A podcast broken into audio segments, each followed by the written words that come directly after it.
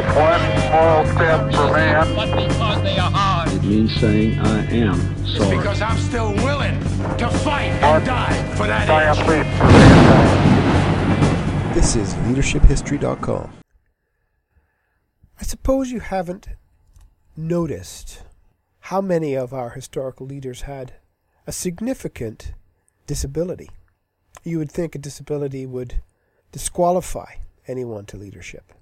But if we go all the way back to, oh, I don't know, Julius Caesar, here's a man who had some significant epilepsy. Alexander the Great, also known to have suffered from epilepsy. And back in ancient times, epilepsy was known as the sacred disease. It was thought that those afflicted had some connection to God or some connection with the spirit world. Napoleon Bonaparte is also known to have seizures, presumably attributed to epilepsy, the first occasion of which occurred in Paris while being punished for insubordination. Didn't stop him from conquering most of Europe. George Washington, first president of the United States, known to have significant dyslexia, grammar skills, and poor performance in reading and language skills. Didn't stop him from becoming the first president of the United States and leading a victorious Continental Army against the British. Woodrow Wilson, also thought to have significant learning disability, form of dyslexia. Less documented is speculation that Theodore Roosevelt had uh, attention deficit. Uh, he was a, a bundle of, of energy and force of, of character that have some speculate along those lines. Winston Churchill suffered from speech impediments. He was prone to stuttering and speaking with a lisp. He described himself as being tongue tied. Churchill is just not someone we think of as having a speech impediment. FDR was known to have polio. And Abraham Lincoln had two significant disabilities, the most serious of which was speculation with substantial amount of evidence that he suffered from clinical depression. Lincoln's first disability is kind of a made up disability, something that I've come up with. And I can make things up because I'm not a historian. I'm a fan of history. But I really need to be careful when I'm dealing with a, a subject like Abraham Lincoln, when I'm making up disabilities. I'm making up disabilities with all due respect. And the disability which I'm going to describe is one that we might think of as a, as a superficial thing, something that uh, not really that important. And it's not. It's not an important aspect unless you look like Abraham Lincoln. He was shocking looking to the people of that time. And it's true that one's appearance is really a superficial aspect of who we are and what we can do and our abilities and our abilities to be leaders. But it does have an effect if you are a, a young man growing up with features that are completely unusual during a time which is fairly ignorant of difference or even afraid of difference. Developmentally, you can imagine this having a real effect on a, on a young person, especially.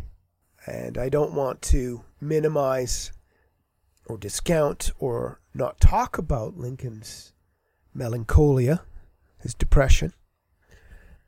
But I wanted to talk about Lincoln's appearance because because it was so dramatic, because it was a, a disability of sorts, although uh, maybe a made up one. But maybe it's only made up to the extent that we don't think of appearance as being a, a disability as such. But it's interesting to me how many leaders seem to have kind of a, a physical anomaly. And I speculate and I, and I wonder how disability and hardship and physical difference can influence and be a, a powerful doorway into understanding or feeling a sense of connection or or empathy towards these leaders who have who have a, a physical struggle. You know, in my research, I come across these passages and allusions to Lincoln and the way he looked. The fact is, at 22 years of age, Lincoln was six foot five, so he would tower over most people. If height was thought to signify authority and stature for Lincoln, it uh, conveyed a, an outward awkwardness. Although he was said to have been a good wrestler, though he also was said to have lost a lot. And we have the benefit of photographs as well, but uh, there's descriptions of him being high cheekboned and deeply set eyes, heavy eyebrows, thick lips, and unkempt hair. He was more often than not construed as being ugly. Miss uh, Miss Cameron has a colorful description of Lincoln as thin as a beanstalk and as ugly as a scarecrow. Lincoln's appearance was nothing short of shocking to many people at that time. And I'll make sure that there's an image of Lincoln um, in his uh, time as president visiting his generals. And you can see how he just towers, towers over these rough men, these these generals in the field. He was a, he must have been just a shocking apparition to to his generals and people in general. And when I research Lincoln, I keep coming across allusions to his to his appearance and how shocking it was to to just look at the guy. You know, I, have I've said his his appearance was was uh, was a disability, and uh, it it was a disability to the extent of how different he looked to others, and you know, there are there are studies I can't cite them, but there are studies, as I understand, that indicate that people back in the day were a lot shorter than they were these days. But at six foot five, Lincoln would be tall in this day and age, let alone back in the mid 19th century where people were generally malnourished and shorter. Recollections that people have written, I think, are are interesting, and and I'll quote some of them. One of them is from a fellow by the name of Harding, who was involved in a important patent case in the in the mid 19th century, 1854, I believe, and he was responsible actually for hiring Lincoln. And it's an interesting case. It's interesting because it was also uh, the occasion on his meeting Edwin Stanton, who also was uh, shocked by his appearance and altogether pretty hostile actually to, to Lincoln as a rival counselor in the case. I'll have more on that a little later in my podcasts, but I just wanted to quote uh, what Harding has written about his first encounter, which he says actually was was shocking. Uh, and he he wrote, quote, "A tall, rawly-boned, ungainly backwoodsman with coarse, ill-fitting clothes, his trousers hardly reaching his ankles, holding in his hands a blue cotton umbrella." End quote. And you really got a feel for the guy. Lincoln was coming up uh, from the from his hometown of Springfield into the, the big city of Cincinnati. He's got his best suit on for the for the occasion, and he was met with this shock, this uh, appalling shock at his at his just mere existence, his appearance. And when Edwin Stanton saw him, he asked, "Quote, where did the long-armed baboon come from?" Then he described him later as a long, lank creature from Illinois, wearing a dirty linen duster for a coat and the back of which perspiration had splotched wide stains that resembled a map of the continent. So he was not well received. And I think part of the part of that reception, at least from Edwin's point of view, was that Lincoln represented some competition. But it was also his appearance. It was shocking. But he continued to have a certain opinion on the way Lincoln looked. Lincoln knew this he knew he, he was shocking to, to many people, but he, he dealt with it, and usually dealt with it with, with good humor. There is a an incident that's uh, quoted, and I've come across in my readings of Stanton one day as Secretary of War, being frustrated about Lincoln, and he was reported to have exclaimed, and I quote, We've got to get rid of that baboon in the White House, end quote. And the story continues, and apparently Lincoln's told about what Stanton said about him being a baboon, and instead of being uptight about it and upset, he's apparently he says, "What? That's not an insult. That's an opinion." And what troubles me more is it's coming from Stanton, who's usually right. So, so anyway, he he was able to take uh, these insults or this sh- sh- these shocking impressions about his face and his appearance uh, with good humor, which is what you need. Resilience, and the ability to to maintain a, a level of of dignity. And understand that that's you know part of your identity. A lot of people, leaders and otherwise, come to identify with their disabilities, and it just becomes part of them, and they can they can carry on with good humor. There are a lot of a lot more important life issues and experiences, especially as a president presiding over a civil war, that uh, demands attention far more seriously than one's appearance, quite obviously. And it and it is obvious, and one can think about appearance and, and one's ugliness as uh, as a trivial matter and a superficial thing, which is which it is. But in Lincoln's case, he lived during a time when physicality was a lot more of an impediment.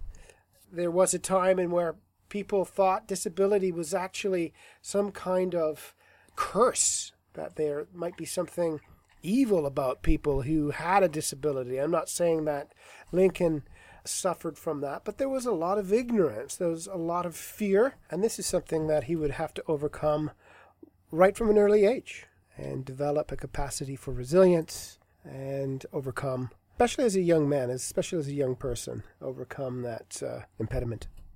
But also in, in later life as well. We have the, the example of Stanton, but uh, apparently General George McClellan was also um, often quoted as calling Lincoln a baboon. And I think that it was a way in which McClellan was dismissive of Lincoln. And suffice it to say that he did face ongoing prejudice on the basis of, of the way he looked. You know, it leaves one to wonder how such an ugly person, someone as ugly as a scarecrow, could gain the admiration of so many. The mandate ultimately to lead a country. It might be that success came not despite of his appearance, but because of it. It might be that these leaders who had disabilities were leaders because of or helped along um, as a result of, of disability. Not in every case.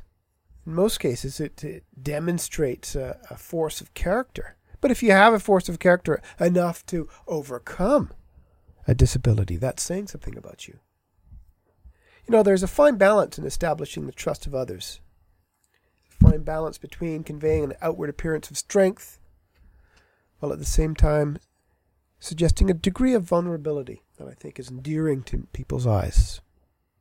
And that vulnerability is the quality of being human.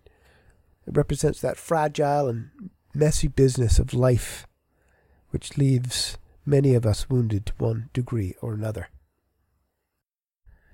It's a bit like what Ernest Hemingway had wrote about when he said that the world has a way of breaking us all, and that some of us are stronger in the broken places. Some people just overcome. Some people grow stronger as a result of their hardship. A leader who is able to embody some of the same suffering that we all possess endears us to him. And the courage to express the need for help, to be honest about one's limitations, rather than diminish our leaders, actually creates a desire to help them and support them. And this is especially true of startup organizations, in my view, or organizations in change, as it draws in the greatest diversity of talent, people who wish to contribute and support a leader that they can identify with a, a human leader, not simply managed, but engaged by leadership. It's also been suggested that Lincoln suffered from a disease of the ligament called Marfan syndrome, which is an inherited disease that reduces the strength of the connectivity of the tissues.